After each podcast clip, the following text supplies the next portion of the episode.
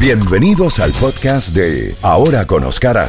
Mantente al tanto y acompaña al periodista galardonado Oscar Aza mientras que discute los temas más relevantes y entrevista a los personajes más importantes del mundo de las noticias. El podcast de Ahora con Oscar comienza ya. Z92 en Ahora con Oscar contacto directo con Jacobo Goldstein. Bueno, Jacobo, eh, aparentemente, y así lo ha revelado eh, la Casa Blanca, John Bolton estaba en una lista de las autoridades de Teherán para ser eh, asesinado, y el segundo en la lista es, era Mike Pompeo. ¿Qué te parece? Hmm. Bueno, son dos nombres que han tenido impacto anteriormente, y el mismo Pompeo esta semana también fue indagado por el comité que está investigando los sucesos de la toma del Congreso el año pasado, el 6 de enero.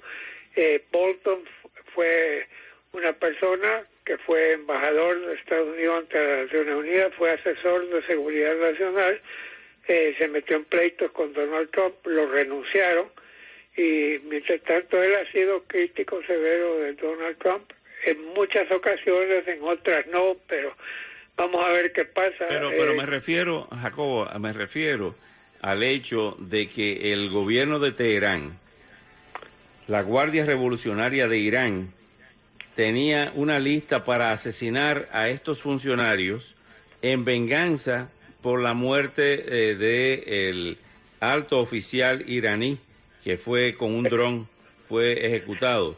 Eh, justamente se refieren a una lista para cometer crímenes contra John Bolton, asesinarlo, y el segundo en la lista era Mike Pompeo para ser asesinado por la Guardia Revolucionaria de Irán, aquí en Estados Unidos. Sí, lo que te quería decir, Oscar, es que me extraña que los dos hayan sido seleccionados como para ser ejecutados, porque en realidad lo, lo de ellos en estos momentos no tiene mayor relevancia que se diga. Pero por otro lado, eh, Irán sigue siendo, Irán sigue exportando terrorismo. Ahorita mismo, en lo que estamos tú hablando, Irán está entrenando a soldados rusos para el uso de misiles que ellos en Irán han producido. Irán eh, alimenta a grupos radicales en el estrecho de Gaza, en otras partes del Medio Oriente, y eh, sin embargo Estados Unidos sigue interesado en un acuerdo nuclear yo en lo personal nunca le tuve ninguna confianza a los ayatolas y a la Guardia Revolucionaria. Ellos se burlaron de las Naciones Unidas, ellos siempre se han, se han escapado de, otras cosas. Yo no veo qué se gana con un acuerdo con un gobierno que no va a respetar sus cosas. Esta cosa solo se agrega al hecho de que Irán exporta el terrorismo y también la inseguridad mundial. Bueno, también el caso específico al que me refería es eh, para vengar la muerte de quien fuera jefe de la Guardia Revolucionaria, Qasem Soleimani, que fue eh, ejecutado con un dron, una operación, en enero de 2020, cuando estaba en la Casa Blanca el presidente Donald Trump. A eso era sí, que, no, no, discuto, no, no discuto el hecho de que quieren venganza eso, pero me pregunto por qué estos dos, hay, hay, hay blancos mucho porque más lo consideran responsable, al en ese momento formaban parte del gobierno de del presidente Donald Trump, que fue quien dio la orden para ejecutar a Soleimani. O sea, sí, Pompeo era el canciller y, Bolton era el asesor de seguridad nacional, ok, pero hoy en día, como te digo, el peso de esas personas ya desapareció, si se quieren vengar, eh, entonces tienen que vengarse de los que también eh, han tenido que ver con esta eh, relación, digamos, tensa de Estados Unidos con Irán, que te vuelvo a repetir, Oscar, que en estos momentos Irán está metiéndose, ya ves, a la guerra con Ucrania, y Irán está creando toda una serie de el problema Irán está llenando de, cohetes y de misiles al grupo Hamas ahí en el Medio Oriente. O sea, sigue siendo, eh, Irán siempre fue considerado un país terrorista y lo va a seguir siendo. Así que vamos a ver, pero estoy seguro que le cayó en gracia ni a John Bolton ni a Mike Pompeo saber que están en la mira, pero como digo yo, vamos a ver qué pasa. Recordemos que en la mira han estado también eh, el, presidente Bush, padre, estaba en la mira, de, no, me acuerdo quién, creo que de Irak, eh, hubo intentos de asesinato y van a seguir habiendo. ¿Qué más tenemos, Jacobo? Bueno, tenemos, Oscar, la, la gran noticia de que el promedio nacional de la gasolina ha caído abajo de 4 dólares. Esto considerando que estábamos en un promedio hace un poco tiempo de 5 dólares y 2 centavos, con precios de gasolina hasta de 8 dólares en California y, y a más de 6 dólares en Nueva York. Esto ha sido una sorpresa grande y bienvenida. Eso es una cosa. Eh, las cifras de, fuentes creadas, fuentes nuevas de trabajo creadas en el mes de julio fueron el doble de lo que se esperaba.